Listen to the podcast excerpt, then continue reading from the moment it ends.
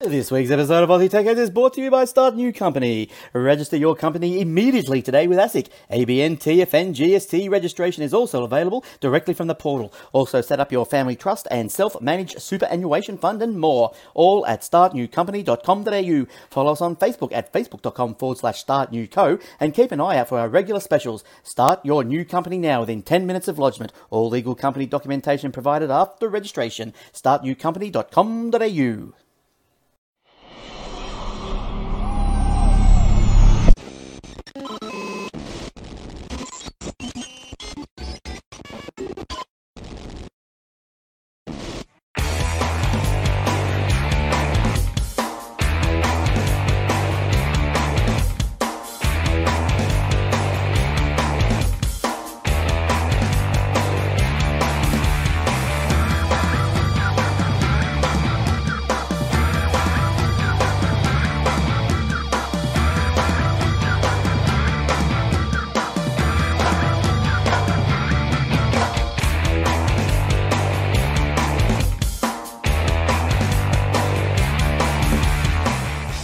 Also brought to you by A T H web hosting dot com dot a u. All our servers are operating on S S D drives, immediate activation, S S L certificates, Aussie support, domain registration and more. Easy install WordPress, Joomla, Drupal and three hundred other one-click installations. Generous space and bandwidth, auto backups, WordPress help and maintenance plans are also available on Contact. If your webpage is important for your business or your life, contact us today. Aussie support, secure services, A T H web hosting dot com dot a u. And now for the show.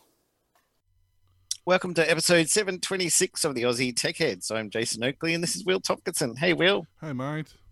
How's stuff going up your end? I think that's a very personal question. I'll... Reminds me of a certain Family Guy cartoon. It does. Um, well, I can't complain too much. We have power in like half of Queensland at the moment. So what happened that. there? Uh, apparently somebody pressed the wrong button and the power station went boom. I don't know. Oh, not the self-destruct button. Don't they have the countdown like on T V? Yeah, but the difference is it doesn't stop at one. Self-destruct in T minus ten seconds. So, I don't know exactly what happened. I think there was um, one of the... We've got, um, obviously most states do, but Queensland's got a couple of coal-fired... Um, they're constant load uh, stations, so they're the ones that supply the base load. So there's always X amount of power flowing into the grid. Um, and then if they need more power, they bring the other ones online.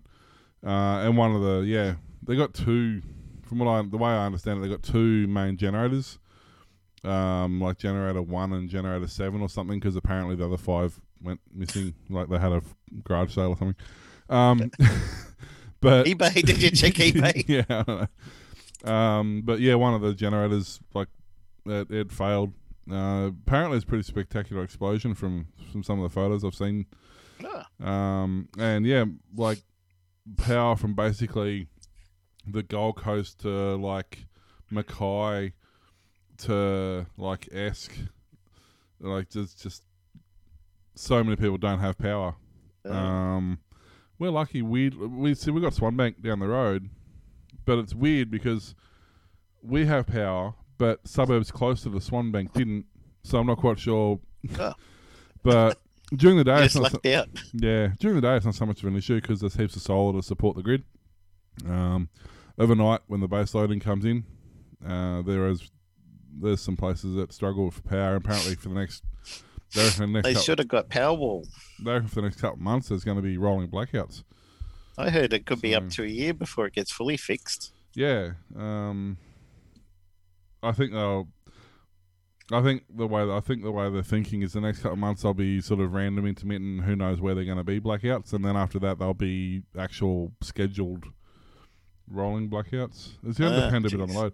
You can tell, like, um, you look at the Amber electricity um, power uh, program, like on, app on yep. their phone, and they give you predictions on what power's going to cost and stuff. And currently during the day, it's, you know, sixteen, seventeen, nineteen cents during the day. And overnight, oh, it's not too bad tonight. They reckon the highest peak's only going to be at forty-eight cents. Um, fifty cents at, when's that going to be? nine o'clock tonight. It's going to hit fifty cents. Then it's going to go back down again. About twenty-two. But um, when it happened, oh, there we go, tomorrow night, six thirty, peak loading time, see, six thirty, seven, seven thirty, it's going to be like a dollar. You know eighty. What my peak is tonight? What's that? twenty-four. Yeah. Well, mine's currently... But seven a.m., one dollar eighty-three. Mine's currently twenty-two. Um, but the thing is, like, when this happened, when this blackout happened, I checked the app and I was seeing, you know, like, normally we talk twenty cents a kilowatt. I was seeing twenty-two dollars, twenty-five dollars a kilowatt. Yeah. When yeah. it when it first happened. And they saturated their backup link to New South Wales as well. Yeah. So, um, so yeah, so it's fun. Um, you know, and it's funny, we were talking a couple of weeks ago how Victoria, I think it was Victoria in New South Wales or South Australia in New South Wales, wanted to um, start charging people for feeding back into the grid. Yeah. And it's like, right there shows you how dumb of a move that really is, because the only thing supporting the grid during the day is people's solar. So if you start charging them for the export, Switch they're off. Just going to turn the solar off and you won't have this free power that you're currently getting. So stop your bitching. Uh, stop so, giving us too much free power. But, um, but yeah, so it's, you know, we're actually starting to almost have winter at the moment. Ah. We've been getting to um, twenty-seven, twenty-eight during the day. Yep. And like four of a night, so. So I wonder what mine's been recently. It wasn't there. too bad today. We fired up the new fire pit the other day for the first time. twenty today, but Saturday is raining and top of fifteen, low of nine. Nine, yeah. See, we get colder, but our days are still quite warm. Yeah. Um. But yeah, we for the eclipse last night, we fired up the the, the new fire pit and tested it out. Ah, yeah, I saw the photos. And, uh, it's yeah, it works well. The fire and the super blood moon. Yeah. You saw that? Wasn't, not, there wasn't that red up here, not not like yours. The yeah, photo you put that up was, was really That was red. Just a photo taken with my Galaxy S twenty Ultra in night mode. Yeah, it's amazing what phones can do now, hey? You have to hold it infuriatingly s- still, because it's like, I got a five-second t- countdown and I'm going to pick the best thing, so don't. And I had to do it like four times because just the tiniest little shake of your hands and yeah. It's blurry. Try again. You're supposed holding to, it. Supposed to is, that, is that song finished playing? This was my last radio show I was doing ever last night. So I put on a bunch of songs and then ran outside every now and then. And I finally got a good one. Really nice. It even got some stars around it and everything. So you're supposed to... Um... You're supposed to uh, put in a tripod for that sort of stuff because yeah. It's such a long exposure. Yeah. So, unfortunately, I didn't have one with me at the station. Yeah, I do. Ha- I did. I don't know if I still got my tripod. I might have given it away or sold it or thrown it out or something. Yeah, I got a few of them. Right my um, new dash cam has arrived. Mm. Got to install that. It's another over-the revision mirror dash cam that connects with another cable up to the back window for another dash cam, and it's got touchscreen. With uh, you can play back and record now and stuff like that on the screen and set it all up from a touch screen. It's supposed to have an app. The um, the company is Asdome, which is in Hong Kong, but you go to the Google App Store and their app is not there. So you could use that to download and view the stuff on your phone, or even say start recording now and stop if you wanted to get a particular thing. Yeah. But the app doesn't exist in our app store, so at least it's got the touchscreen. I can do everything there anyway. You might be able to um, load that from their website. You can backload them a lot of the time. They link to Google Play Store. Oh, they don't have it. And it okay. says, sorry, this item doesn't exist. Maybe it's just not up for their version, particular Android version. Well, I messaged them on Twitter, but haven't heard anything mm. back, so we'll see how it goes. But it should be pretty cool having a touchscreen one, and it's got better quality cameras and nighttime, and it's got um, lane warnings. Mm. So if you if you start to wander out of your lane and beep beep beep beep stuff like that. So I thought that was pretty cool. It wasn't that expensive. And then uh, tomorrow should be arriving some stuff for my um, thirty ninety graphics card. I'm going to replace the uh, thermal pads, because the ones that come standard with it don't let you overclock very well for your yeah. uh, mining. And uh, new Arctic Silver that was recommended on a page that I uh, video I saw on YouTube, and um, some, oh, you have to get a isopropyl for cleaning off all the old stuff. So that's coming sometime oh, the next couple of weeks. Metho, so. Metho works perfectly fine. I might have to borrow that from Dad because I haven't had any use for Metho. He always had Metho and Terps for some reason. Yeah, I got. He used to do metho. a lot of painting, so I guess you have Terps for that. Metho, I mean, you use Metho for everything, cleaning. I don't and... think he was drinking them. Ter- you I can't be sure. Metho you can drink. Terps you wouldn't want to drink. It's uh, no. that, That'd be a bad day. Metho you can drink. It's still a bad day, but at least you'll live. Um, I used to put it on pimples and yeah, scratches, scratches and stuff. Or you can use it for cleaning. We use it for all sorts of stuff. I use it to clean my um, my uh, print beds for the three D printer. And floss your teeth. Uh, I try not to. Not no. So I don't drink it on the odd occasion, but... If it's there and there's nothing else, what are you supposed to do? Um, it's also a good fire lighter. Yeah. But uh, yeah, I've, I've got, I got I like the Arctic um, Arctic Silver. I use that all the time. That's so at stuff. the moment, I'm doing ninety-seven mega hashes, but it should get up to one hundred twenty with the new thermal pads and Arctic on there. Nice. Yeah, I got to go through my graphics. Oh, that could be the problem with my graphics card. Actually, I got to go through and check that. I could be having overheating issues every time I play a game or start mining for more than five minutes. My system crashes. So. Get a program, TechPowerUp G P U Z. Yeah, I got it. And it tells you why the power is being throttled. It just crashes. That crash. Uh, mine was um, throttling because of Thermal. overheating, and it would tell you yeah. the memory temperature. It's not the not the graphics card temperature; it's the memory chip's temperature that was the problem. Yeah. Because you have a look at, at the mining and it says temperature fifty-three degrees, but the memory temperature is one hundred ten. Really? Which is wow. not good. Mine never got that hot. My my card got to like seventy-five and my card memory got to like eighty-two. Oh, right. Yeah, Something that's like that. good. That's where the new thermal should bring it down to eighty-two. Yeah. Well, the card I've got some... It's one of the Radeon ones, but I can't remember, can't remember the number off the top of my head. But it's um, thermal, it's uh, liquid cooled by default. So, oh, that's nice. Yeah. yeah, mine just got three fans on it. It's but actually uh, really quiet, even when it's even when it's on flat out, you can hardly hear it. Yeah, mine's going there with a big industrial fan in front of the yeah, case as well. That makes a difference.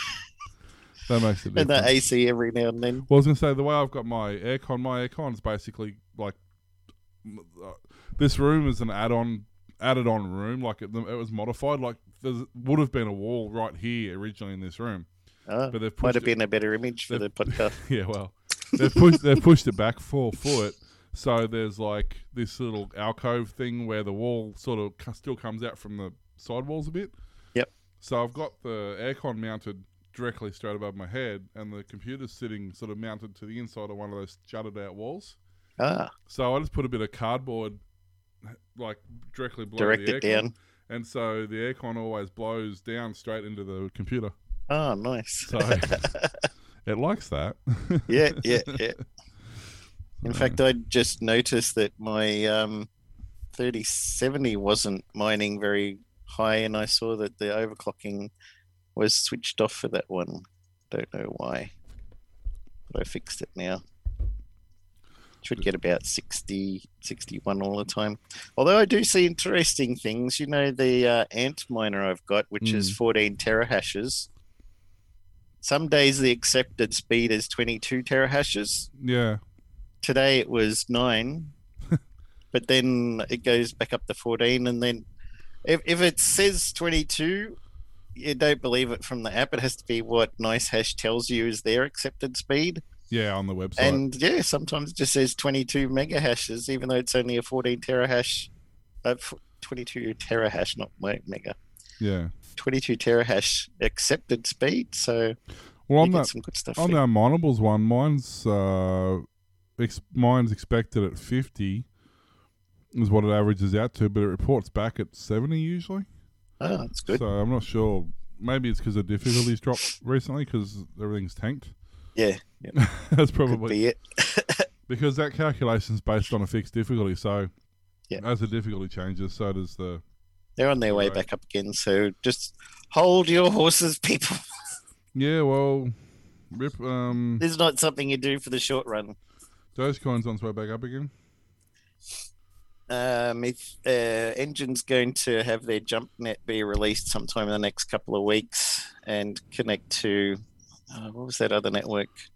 I can't remember now. And then um, they'll be doing a lot more stuff, and they're partnered with a few other companies too. Mm. It's going to be uh, powering the next generation of uh, gaming. And Age of Rust just got released, so I want to have a look and see what that's going to be like. They've only just released it in the last few days, I think, and it's supposed to be a really good three D M M O or something that's got um, backed by Enjin. Is that the sequel to Rust? I don't like know. I think it'd probably be something completely game? different. Let me have a look. Age of Rust. Uh, let's see. Powered by Enjin. Oh, it's single player. Okay. Is it? Oh, okay. Yeah. There you go. Single player, first person shooter. Looks alright though. It kind of reminds me of. Uh, it's got a very MechWarrior feel about it. That sounds alright. Like just the way it sort of looks. It's got that. If you ever I might download it, it on the ah, weekend. Shut what? up. Stupid autoplay websites. If you, um, it's, it's okay, it scared the crap out of me too. um, if you've ever played the old, like, uh, mid to late nineties MechWarrior, yep. It kind of reminds me of that. Kind of a cross between that and um, Blade Runner. Oh, all right. So, I'm going to join their Discord later tonight. Have a party. No, I'll probably be going to bed straight after I join it because uh. I'm an old fart. An old fart geek. An old fart who's a geek. Can we do some news? We can try. Not making oh. any promises, though. There's something missing, though. yeah, it's, Where is it? That's, you can thank the update for that. The really message gone. You'll have to just tell everybody about it. I don't remember anything about it. uh, yeah, so you can get uh, uh, the Patreon uh, is a thing. Um, you can find us on there, patreon.com slash Aussie Techheads. Thanks to our subscribers. Um, you guys rock. You do. And girls and others. And yellow balls and skulls and whatever else is on there. Yep. Um, yeah, the, that uh, helps us out. And um, we will be having, we will, wow. We'll be doing a um, another Patreon-only show, hopefully in the next week or two. Um... For those who don't know, I've, me and Sonia have just bought the company I've been working for for the last ten years. Um, so the last couple of weeks has been a bit of a blur. Trying to get on and top of And they'll be that. accepting all the cryptos too. We do accept cryptos, yeah. Um, so uh, hopefully in the next couple of weeks we'll kind of get on top of that and we can start getting some sort of regular semblance of programming back again. So I apologise uh, last week and... probably this week as well, but last week I w- watching the video back, I was just so out of it and disjointed last week. I apologise for that. I was dog tired and I was having technical issues, so you know that just that helped helped tremendously. Lucky most people listen to the audio version. I don't think I was much better on the audio. I think I was oh. horrible on that too. My audio was so over overdriven last week, and I don't understand why. Um, oh. I think I fixed it this week. I don't think. Um, I don't think it's going to be... Is that a hit film thing? Um, no. I think... I just think something... was. I was just having problems in general last week, so I uh. just don't really know. Hopefully I'll fix it this week, but I guess time will tell. Yep. So, all right, let's um go through the huge amount of news stories we have this week. Huge! Yum Brands, the operator of K F C, Pizza Hut, Taco Bell... has swallowed Australian kitchen order management and delivery technology Dragontail Systems for ninety-three point five million dollars. Dragontail has quickly established a following among quick service restaurant chains, counting the likes of Domino's and Pizza Hut as customers. If approved, Yum Brands said it intends to take Dragontail's A I technology and scale it globally across its operations. With Dragontail, we expect to tap into the power of A I to accelerate and further enhance our delivery technology capabilities, especially at Pizza Hut, and optimize the end-to-end food preparation process. Dragontail's platform is currently deployed across nearly fifteen hundred Pizza Hut restaurants in over ten countries. If the scheme is successfully implemented, Yum Brands intends to scale and offer Dragontail's platform to its brands around the world over time. In an A S X filing, Dragontail Systems says that Yum Brands has agreed to pay ninety-three point five million dollars in cash for all of the issued share capital in Dragontail on a fully diluted basis. Well, there you go. I didn't know they owned both Pizza Hut and Domino's. No conflict oh. of interest there.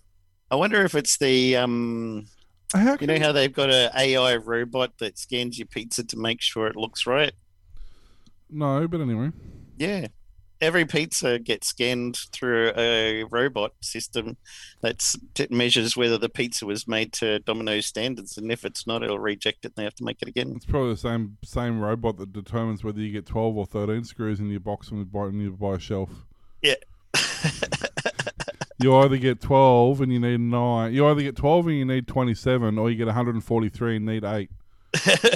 So it's probably the well, same. It evens out in the long run, right? It's probably the same robot.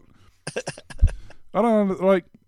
I used to make pizzas for a living, like not just like crappy Domino's pizzas, which I used to make as well, but I used to actually make proper gourmet pizzas, like ah. from the dough through to the prep work and cut everything up. Like we used to do it from end to end, make the whole lot.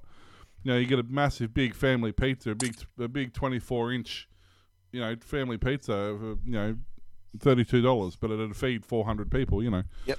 Um, and it used to take to assemble a pizza, assuming it was a custom pizza, and you're taking the ingredients one by one because that's how people tend to give them to you, even though you can remember them. But anyway, um. You, let's say it took a minute to make the pizza. It takes seven minutes to cook in the oven. So it's an eight minute process from the time you start the order to the time the pizza's done. Yep. You can't change, you can't physically cook the pizza any quicker, because if you turn the oven up, you burn the bottom and you don't melt the top. Yep. So it's got to take seven between seven and nine minutes. That's as fast as you can push a pizza through.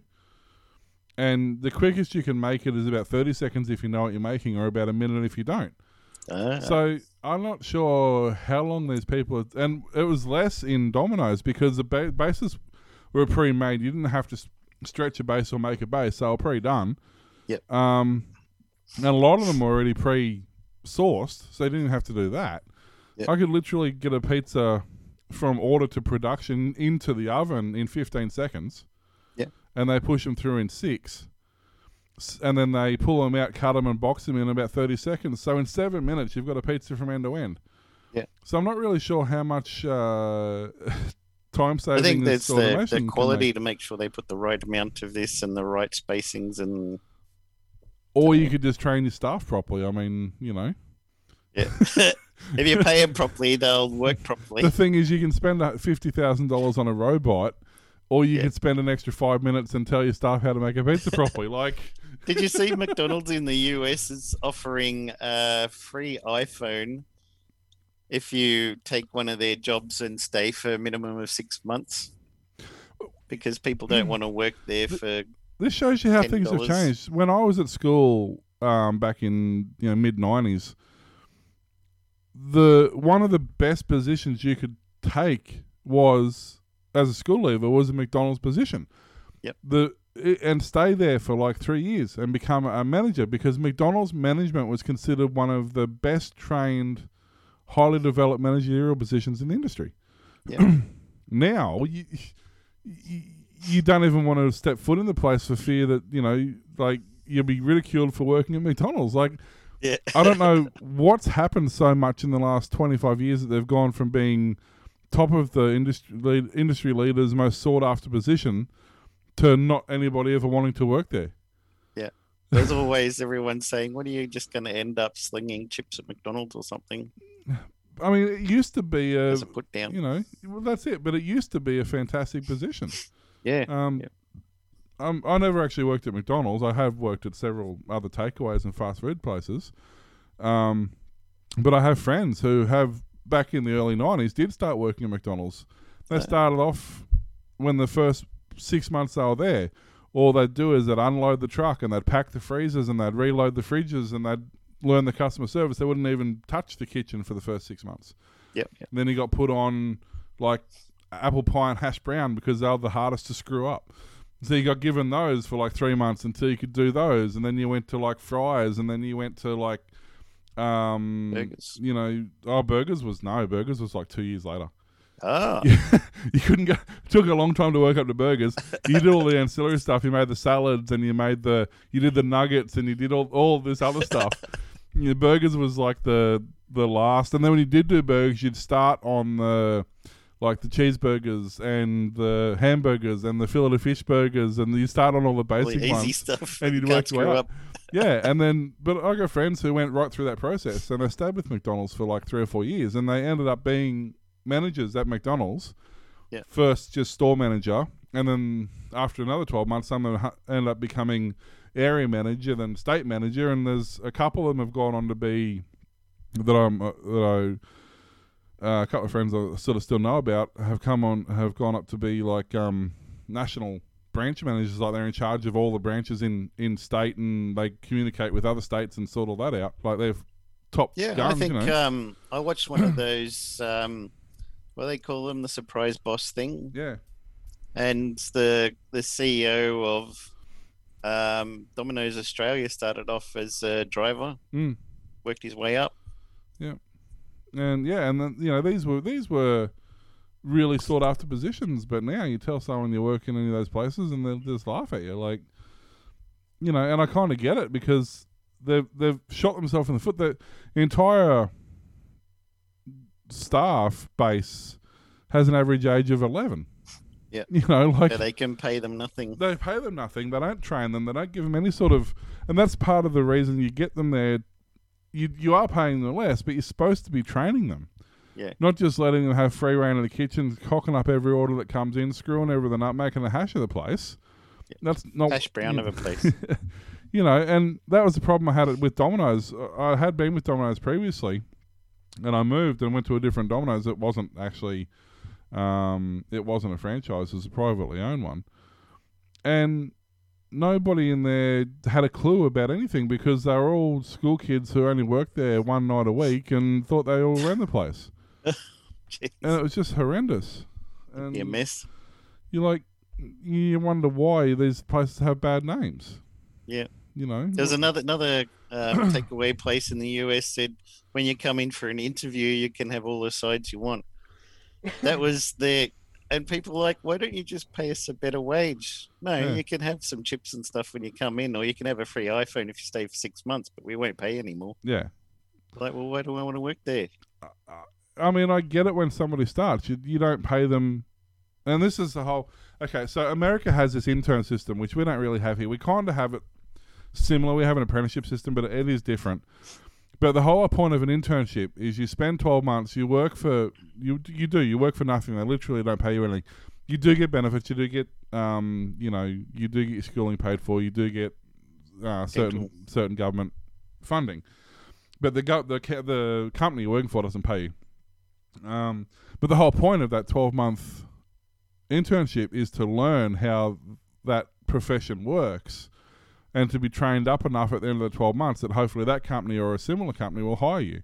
Yep. Whereas here we have something similar. We have apprenticeships and traineeships, which you do get paid a minimum wage, but the principle's the same.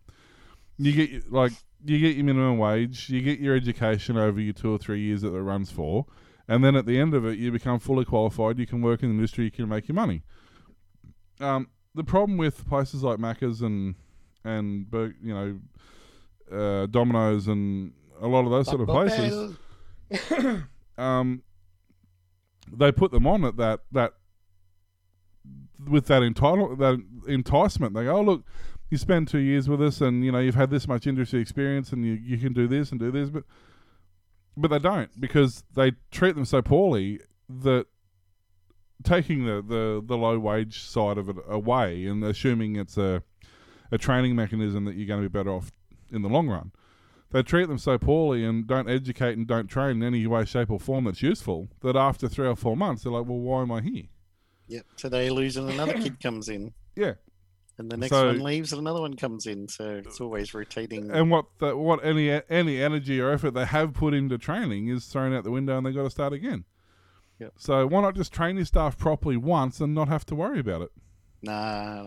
This way's obviously working much better. You know, like high some, staff t- turnover must be great. As somebody who does uh, has done uh, staff training as a living, it, was, it was my job to train and educate staff to to put them into the workplace. Yep. Um, I know the value of having correctly trained staff, because once you've taught them seventy percent of what they need to know, you've taught them enough that they can figure the rest out for themselves, and the ones that can't, you don't want there anyway. Yep. You know, you don't want to tell them everything.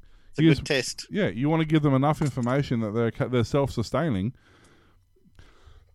and then working on the theory that they'll continue their own educations based on the fact that they want to do this job and they want to do it better.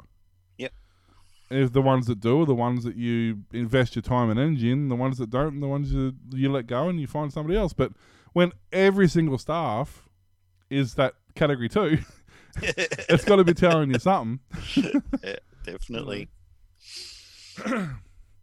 No, dear. You want me to Spe- do another one? Speaking of... Um, oh, you uh, got some. Yeah, I got it. What do you mean if I've got... Of course I've got at least one. I didn't know if you wanted a turn after that rant that went for half an hour.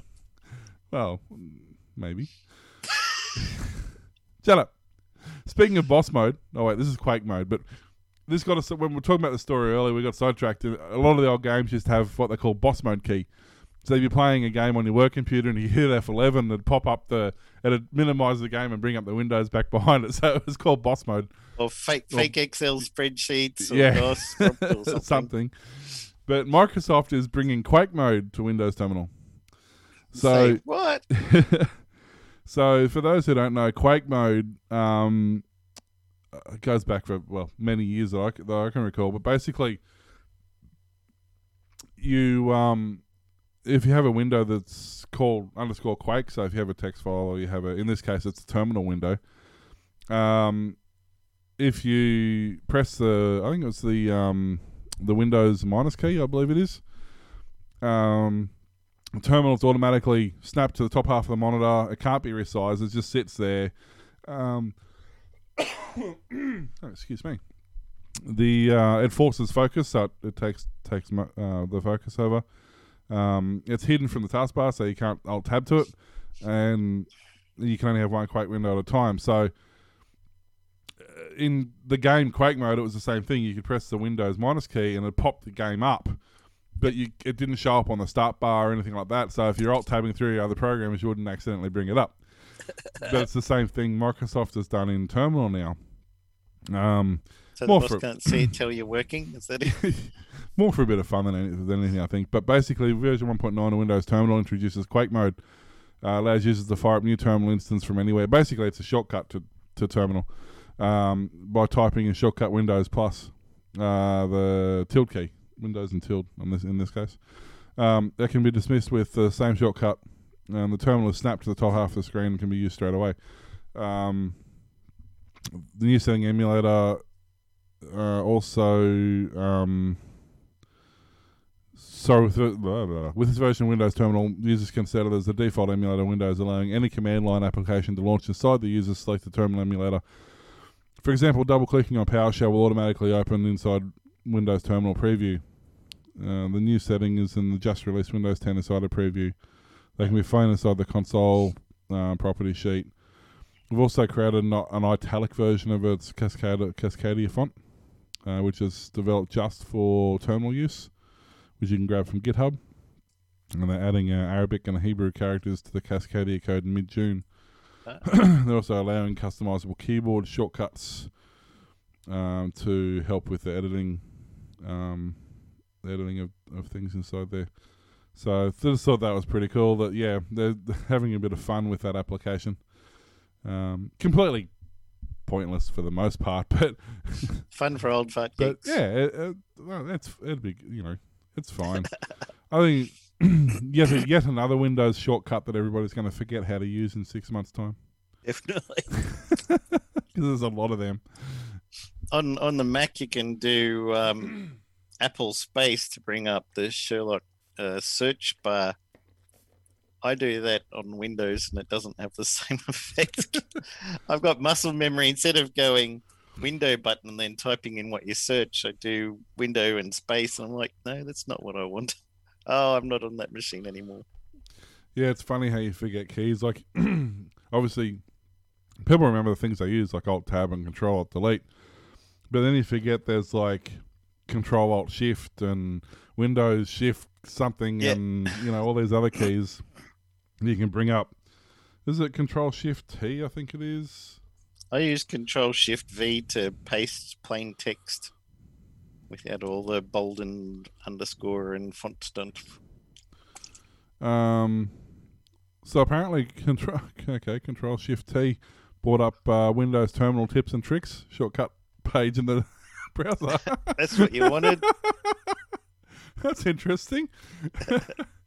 So yeah, but yeah, there's a lot of a lot of tricky little. Remember, they used to have. Uh, What browser have you got? Mine, Control Shift T brought up the last browser tab that I closed. Uh, in my was... history, it brought it back. That was in Chrome. Oh, this is Firefox. Yeah. um, do they still have character map? Remember back in the day, you used to have character map? Chart map, yeah. Yeah. Yeah, it's still, still there. Yeah, it's still a thing. It. Used to be able to, like... Wingdings. Used to have a couple of characters. When you're typing the resume... Yep. To get the little thingy over the top of the E's. Oh, the accents, yeah. Yeah, you can bring them up. I know it's alt zero, alt, I think it's alt zero two five five. We no. used to memorize all these things back in the day. Alt zero something, alt zero two three three, something like that. Used to bring up the the E. Um, and then there was one for. Oh, yeah, I used, I used to use it. Oh, the one that used to um. really cause issues when you used it in your password was the the equivalent for space. Yeah. Because it wasn't actually a space bar space. It was a different space. Oh, yeah. Yeah. So it was something like um, it was something like Alt two oh six or something used to bring up what would be the equivalent of the space bar, but not the equivalent. So you couldn't press space bar to make the thing, so it was great for putting in um, for putting in passwords and stuff like that. Oh yeah, yeah. Or making uh, text batch files and text documents that other people couldn't read because they couldn't figure out how to get into it.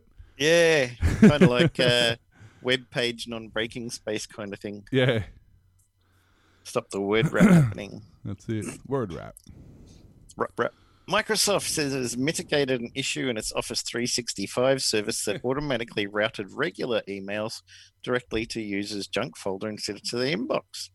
They're investigating an issue which email, in which emails being sent to the junk folder, they said, in an advisory at seven twenty a.m. today, Australian time. The company said at eight forty-seven that it had reverted a change and observed successful email delivery. We're now reprocessing any emails that were incorrectly delivered as junk. Uh, enterprise users would be well advised to check their junk folders for the past few hours this morning. Uh, administrators reported trying to troubleshoot spam filtering settings on users' accounts before the bug was acknowledged. It's the second issue in the past twelve hours of Office three sixty-five that was caused by the introduction of errant spam rules. That was unlikely to have impacted Australia and New Zealand businesses greatly owing to the timing. Last night, Microsoft broke email forwarding for about three and a half hours. We determined that a recently deployed spam rule is causing the impact. We've prepared a fix and deploying it to affected infrastructure. Users of the Cloud Productivity Suite have become accustomed to frequent issues and rollbacks in recent months. So don't trust all your stuff to it. Just don't use Office three sixty-five at all. There you just, go. Just don't. There's there's mil, there's many many other better programs that are free and don't cause anywhere near the heartache that Office three sixty-five does. The amount of in the last couple of months, the amount of bugs we must have reported on, that's been ridiculous. Yeah. And they charge you a fortune for the privilege.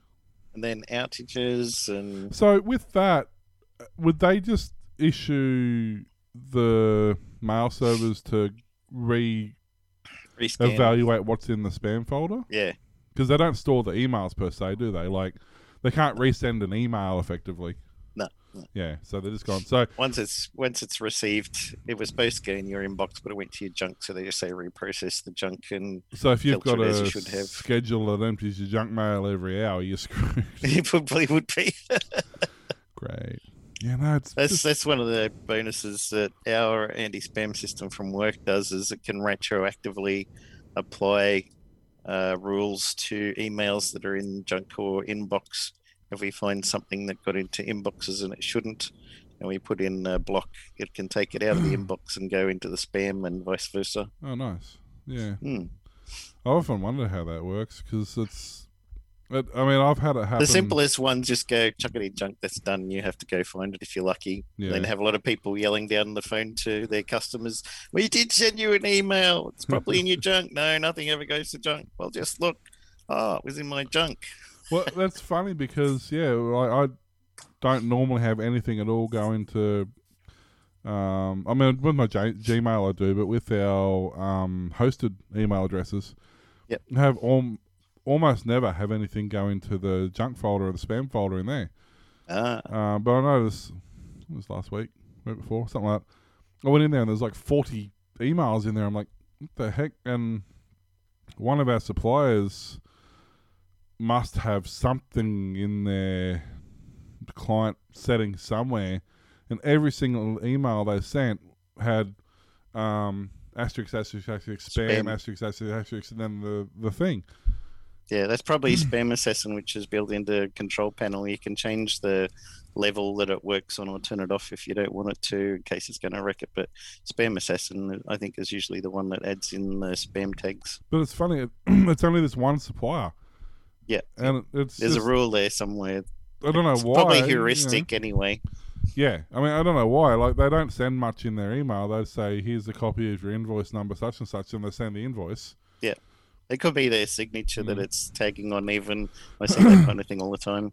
And it's just like so annoying because they're like, will you send us that invoice? So I sent them, like, you haven't sent it. And they're sending like, why? Why?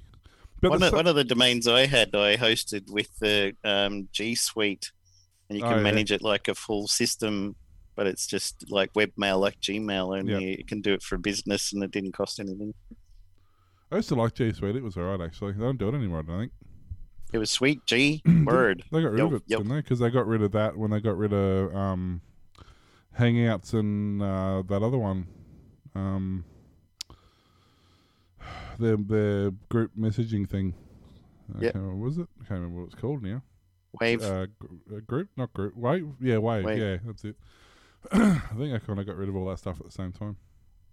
Have a look at killed by google dot com. There's a lot in there. There's it's the Google graveyard and two, all two hundred twenty-nine things that have been killed. Google Chrome apps is getting killed in about a year. Android things, yeah. Google Hangouts, AngularJS, Poly, Tour Creator, Timely, Google Cardboard's going, Google Crisis Maps going, the Google Go links, Tiltbrush, Loon, AppMaker, Google Home Max, CloudPrint, Google Play Music killed seven months ago. Nest Secure killed seven months ago. Password Checkup extension. Oh, they're getting rid of Loon. Yep. Loon was a good idea. Well, they probably don't need it anymore. That's why. Yep. It was basically. Not when uh, you got somebody else chucking up satellites. Yeah, Loon was basically. It was an interesting concept. They basically just put up weather balloons effectively. Um, yep, the internet with through them. Wi-Fi with glorified Wi-Fi routers on them, and yeah, gave internet coverage to areas that didn't have it. It was actually pretty cool. Ah. So they're getting rid of CloudPrint because most printers now have their own CloudPrint servers. Printing stuff. So yep. I understand why they're getting rid of that. Cardboard. Inbox, inbox by Gmail. Did you ever use that? I tried it once and didn't really like it. Yeah, I didn't like it. That's probably why it's going away. Oh, Google Plus would kill. Everybody knows that. Google Plus. Google yeah. Allo. Instant messaging. That was the, yeah. The, um... Uh, cardboard doesn't really surprise me. I mean, cardboard's been around for like six or seven years now, and it's they haven't really done anything with it. No, so it, it was good to get people introduced for cheap. Yeah, it was an entry level V R, but it, it just they they never. It could have done a whole lot more than they did. They um, had a lot of potential, but. I did like the Google the one they killed it fifteen years ago. The Google, Google Deskbar. Oh, right. I actually used to use that all the time. It was great. Yeah, because I remember it, that now. You could use it like a shortcut bar. So not only was it a search bar, but you could actually put your apps in there that you used all the time. And yeah, yeah, yeah. Yeah, I used to use that a lot. That was actually cool. So, but uh, Google Answers, that was their their uh, version of Ask Jeeves. Yep, or Yahoo Answers. Yeah. So. Which I think is already going away because everyone just goes to Quora now. Yeah, wow. It took over. But, uh, yeah, that's a... might have to go through that one day and do a show just based on all the old stuff, all the old tech that, all the old internet. There's a there's a thing on the Mac that's called Sherlock, getting Sherlocked as well, because there was a company that brought out a search system that would index everything into a database on your hard drive, and all your emails and everything. And then when you typed in a search for any phrase, it would search all of those things, and it would pop up email, an email program, or a web page, or whatever you had. And then um, Apple built it into their operating system, and the company didn't have a product anymore. So there's there's a few um, applications and stuff that have been Sherlocked in that way, that um, Apple has just built it in. What you used to have as your company's funky product, they thought it was so good that instead of buying the company, they just built their own. Yeah, it happens sometimes. Not not like those uh, shavers that you like so much that you buy the company. Remember that ad back in the day? What was? Yeah, I do. I liked it so much I bought the company. I was trying to think what it was. Yeah, I remember that. Was it Gillette or something? I don't something know. Something like that. Oh, dear. Um, so, speaking of buying companies, yep. Amazon is buying M G M. Oh! eight point four five billion dollars. In the large, second largest. You know, that's because they put in that C G I line and nobody wanted it anymore. It just ruined everything. We talked about that a few shows ago. Uh, yeah, I'm sure that's exactly what caused it. Was, it was all downhill after that. um, so Amazon, yeah, announced that it would acquire film production company Metro-Goldwyn-Mayer, or M G M, for eight point four five billion dollars. Marks Amazon's second largest acquisition behind uh, Whole Foods, and will drastically increase the number of film and television titles available on Prime. Uh, I don't want to so... subscribe to another service. I got Crunchyroll and Disney Plus and Netflix, and now I have to get Amazon Prime. The real financial value behind this deal is the treasure trove of I P in the deep catalog. Uh, they plan to reimagine and develop together with M G M's talented team. Um, so yeah, basically, obviously, Amazon's been doing T V shows and movies and stuff for a few years now, so it's, you know, they they kind of, and M G M, expense. M G M really hasn't been doing much in the last few years, ironically. So that's probably not a bad thing. Um, I mean, M G M has been up for sale for a while. Yeah, M G M has a back catalogue of four thousand films and seventeen thousand T V shows. So Prime's got that straight away. Yep, that's going to help them compete with Netflix. Watch this, and um, all those shows disappear from everywhere else. Yeah, exactly. There's one place that'll still be available. Yeah. Pirate Bay. That's it. Um, but I think, honestly, okay, it's going to be great to have that back catalogue of shows, but honestly, I think it's more the, um, because they have obviously a history of production and T V shows, and they got the actual, they got M G M Studios, like they got, you know, a lot of the stuff already set up. Yep. So I think in terms of produ- producing new content, I think it'll be a good transition for them. Um, and let's face it, M G M was, was, was dying. I mean, they're really, probably the last ten years, they really have done not a lot um, compared to a lot of the other. A like lot of the other Brothers uh, or something. Yeah. So, I think the last thing I remember M G M, M G M doing was like James Bond or something. Yeah. So... all the James Bond will be on Prime. Prime people will be happy about that. The irony is it's one of the oldest production companies as well. Uh, it's been around for, you know, pre-silent, pre-silent movie era. Yeah. Um, it's actually a really good documentary. You can get it on YouTube. It's a two-parter. Um, and it's, I think it's... I'll quickly look it up while we're talking. I think it's called The History of M G M. Ah. Uh, it's an official document uh, documentary they released. Um... That's two big studios, because um, Fox was sold to Disney. mm. I wonder who's next. Um, I'm trying, well, remember, it's funny because remember we were talking a couple of weeks ago about how they've um, the, the history of the line, like they just updated their line. Yep. So that was funny. um, but yeah, there's. I'm trying, just trying to look it up quickly what it is. There's something about the history of M G M or story of M G M, something like that. It's called. Yep. And it starts off, yeah, way back in the day when they were a silent movie company and black and white and moving forward and how they adapted to change and overcome all the dramas and all the wartime stuff and how they introduce sound and color and yeah, um, and it's it's a really good documentary if you can find it. Um, it's it's definitely worth the watch. It's got a lot of really good archival footage in it, a lot of really interesting stuff. So it'd be interesting to see the new. I mean, it's it's a new. Um, a new uh, evolutionary path for them, I suppose. Like, you know, yeah. they, they adapted from silent film to to audio film, then they adapted from black and white to colour, and, you know, so it's just another transition phase for them, really. Yeah. It'd be interesting to see what happens with, like, their theme parks, like the M G M studios and stuff like that. Yeah. See if they change or stay the same or whatever. Video game and hardware studio Valve has been secretly building a Switch-like portable P C designed to run a large number of games on the Steam P C platform via Linux, and it could launch, supply chain willing, by year's end. Multiple sources familiar with the matter have confirmed that the hardware has been in development for some time, and this week Valve itself pointed to the device by slipping new hardware-related code into the latest version of Steam.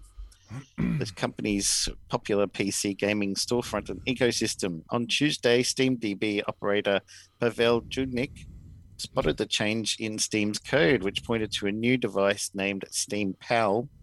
The name is derivative of previously discovered code term Neptune, which began appearing in September of last year and came with a Neptune-optimized games string. At the time, curious code crawlers thought this discovery referred to some type of controller.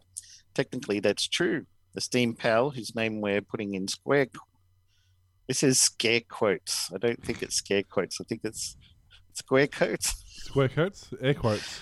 Because we do not have confirmation of the device's final name. It's an all-in-one P C with gamepad controls and a touchscreen. In other words, it looks and functions like a Nintendo Switch, albeit without removable Joy-Con controller functionality. It's probably a good thing because a lot of people are complaining about Joy-Con drift and stuff mm. these days and have to get them replaced. Steam Power will feature a system on a chip, likely coming from either Intel or A M D, not NVIDIA. The aforementioned Switch-like P C manufacturers have leaned on both A M D and Intel for their products.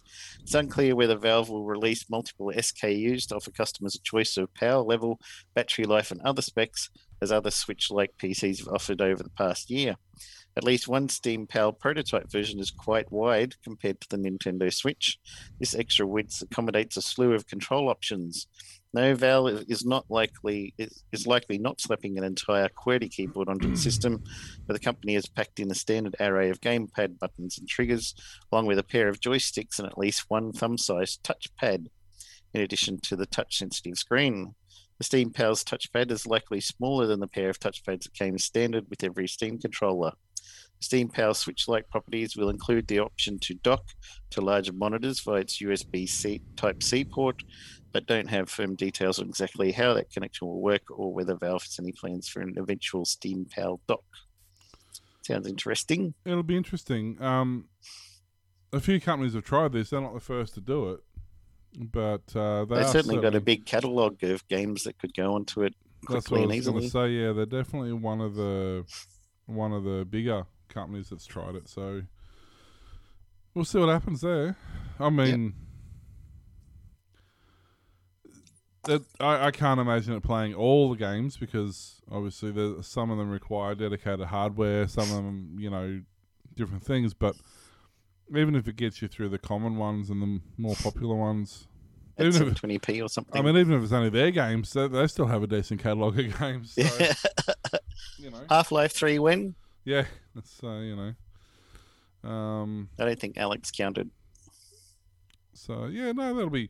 Interesting to see what happens and uh, and sort of how that progresses, and if it gets some other manu- you know some other uh, makers or manufacturers interested in doing something like that, because it's That's sort of good. just it's just it's been a pipe dream for a lot of companies for long. I remember well, when was when do I remember Steam being sort of announced as a thing? Probably. Will have to be where Android and Apple were sort of just starting in the phone market, And I remember a thing saying, oh, we've got this device and you don't need a computer, it just plugs into the internet and you can play games. And yep. Which it did technically work, but you had lag spikes, you had ping issues, you had rendering issues, like all this stuff. They, they were trying to do it the wrong way. They were trying to use a a cheap device and stream the game to you. Stream the game and let the server handle the rendering and the and the That's movement what the, and everything. The Google Stadium does. Yeah, but back then they didn't have the the, the technology to Apparently do it. Apparently, it doesn't do it well either. There's rumors people think it might die. Yeah, possibly. Um, but now it looks like they've gone the other way. Hardware's got to the point where it's cheap enough where they can make the game play locally, and they've only got to try and stream the data, which really reduces your I P and ping, uh, yeah, ping times and, and data packet transmissions. Yeah, just and send stuff, it all U D P. It'll still, it will still be an issue, but no more of an issue than it is on the standard game that you're playing online through Steam anyway, because. You know, it's not going to be like you're trying to move left and then you have a packet drop and a packet loss, and then by the time it gets back to you, you've moved right three foot, you know. Like, so. I wonder if they'd run it over five G. That would be interesting. Well, in theory, there's no reason why you couldn't. Yeah. I mean, you could tether it to your phone, but it would be better if you could whack a SIM in there and then play it just about anywhere. Yeah. Um, There's so many games that you can't play offline. There really is a lot, and it's getting worse. I didn't have internet here a couple of weeks back, um, and I think in my Steam... Well, you've seen my Steam catalog. It's yeah, stupid how many games a, I've got I think in there. Five, at least five games in there. Yeah, at least. Um, well, having said that, I think there may have been five games I could have played offline. Like, yeah. I think literally every single one of them wouldn't work, except... They call you Mister Humble Bundle. Yeah. Humble Bundle, yeah. I think there was um like Lego's Adventures or something, Minecraft, and even Minecraft now complains that it's not online. Uh. Um, there was a couple of driving games, and I think that's about it. Even single player games that have no references online don't yeah. let you play offline. It's like, for crying no. out loud.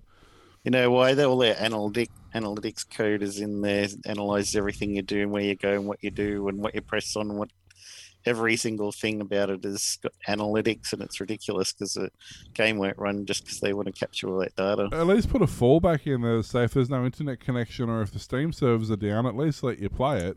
Yeah, no. You know. They won't do it. So, so Any dumb. more from you? We're nearly um, up to our a, hour. Yeah, just a quick tip that I uh, somebody told me about the other day. They have a uh, iPhone. It doesn't, well, as far as I'm aware, it doesn't work on Android. I did do a quick Google search and, and couldn't um, find anything, but they got into a serious accident and oh. uh, had a lot of blood everywhere. And they obviously you can't use your phone uh, if it's wet, effectively, whether it's blood or water or whatever. It doesn't work. But he remembered. Um, that if you press, I think it was the volume up or down button, like ten times rapidly, yep. it automatically dials triple zero. Oh, nice. Even if the phone's locked. Yeah. Yep. So he, he couldn't um he couldn't use the phone to call out, but he just pressed the volume button and it, it, it dialed triple O. It gives you like, it pops up a, a screen when it's, and a siren blares. Yep. And it says, it has a countdown from like five or something. And you can cancel it, so if it's accidental, you can cancel it. But if it's deliberate, you just let it count down, then it rings triple R at the end of it. Mine did that this morning while the phone was in my pocket. What rang triple O? It was, I heard, it's like, what's going on? It said emergency calling, so I'm like, cancel. And then it has this pop-up that says, if you had any numbers that were blocked due to spam or whatever you, you didn't want, those are now unblocked. For the next ten minutes, because you used emergency call, and then it'll reblock again. But you can make it auto block right again now. It's like, I didn't even know that was a thing.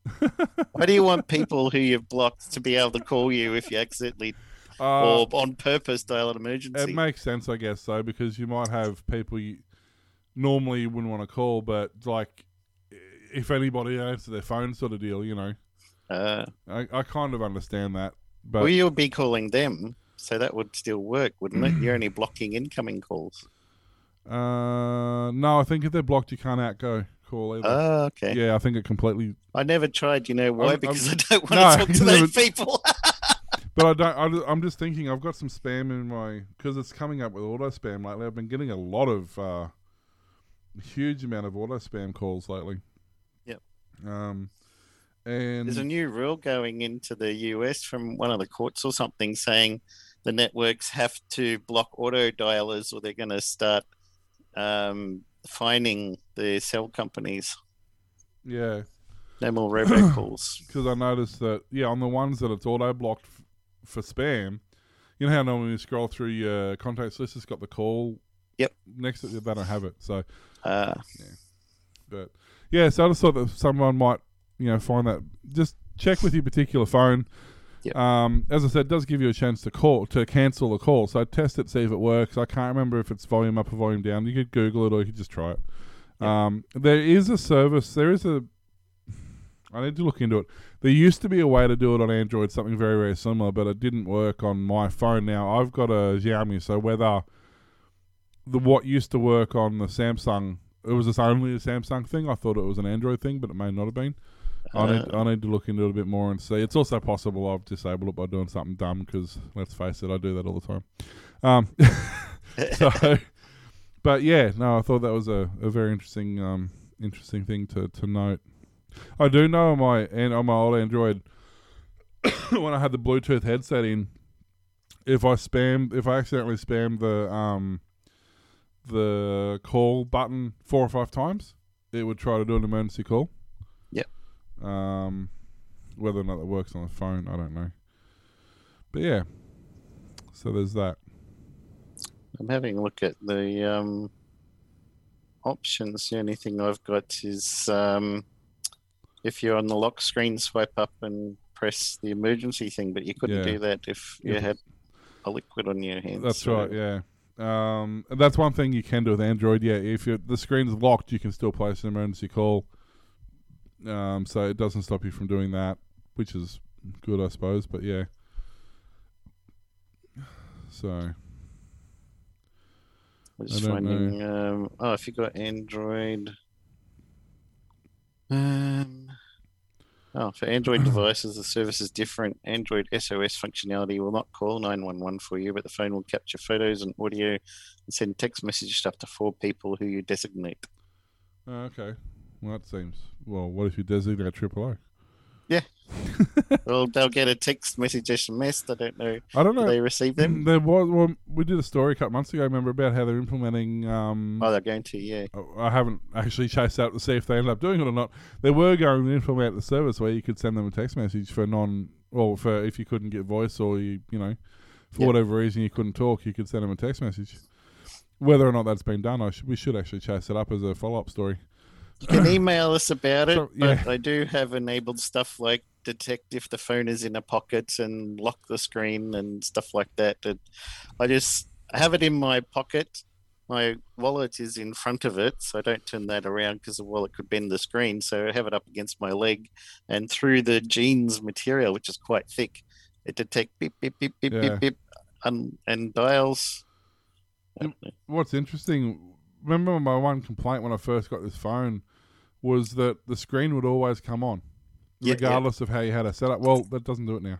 They fixed whatever. Doesn't come on anymore. How you use it? Yeah, I know. It doesn't come on at all anymore. The battery went flat, didn't it? You're like, hey, problem solved. But, but there's been, I think I've had that phone. When did I get it for my last birthday, didn't I? Or did I get it for Christmas? I don't know. I had it, but uh, between six and twelve months. Um... I'm saying closer to twelve months, I think. And there's been like four or five firmware updates. Yep. And uh, after the first couple of firmware updates to fix that, that was the biggest gripe I had with that. The screen was just always on. Um, now it's not. But it's not now. They fixed that problem. It and should help your battery. It does. Um, I was getting, well, I'm at ninety-four percent and I took it off charge at six o'clock this morning. Yeah. So, and I no, I use a fair bit at work. I so, what yeah. I got. Thirty-six percent. So I've used yeah, I've used six percent in eighteen hours.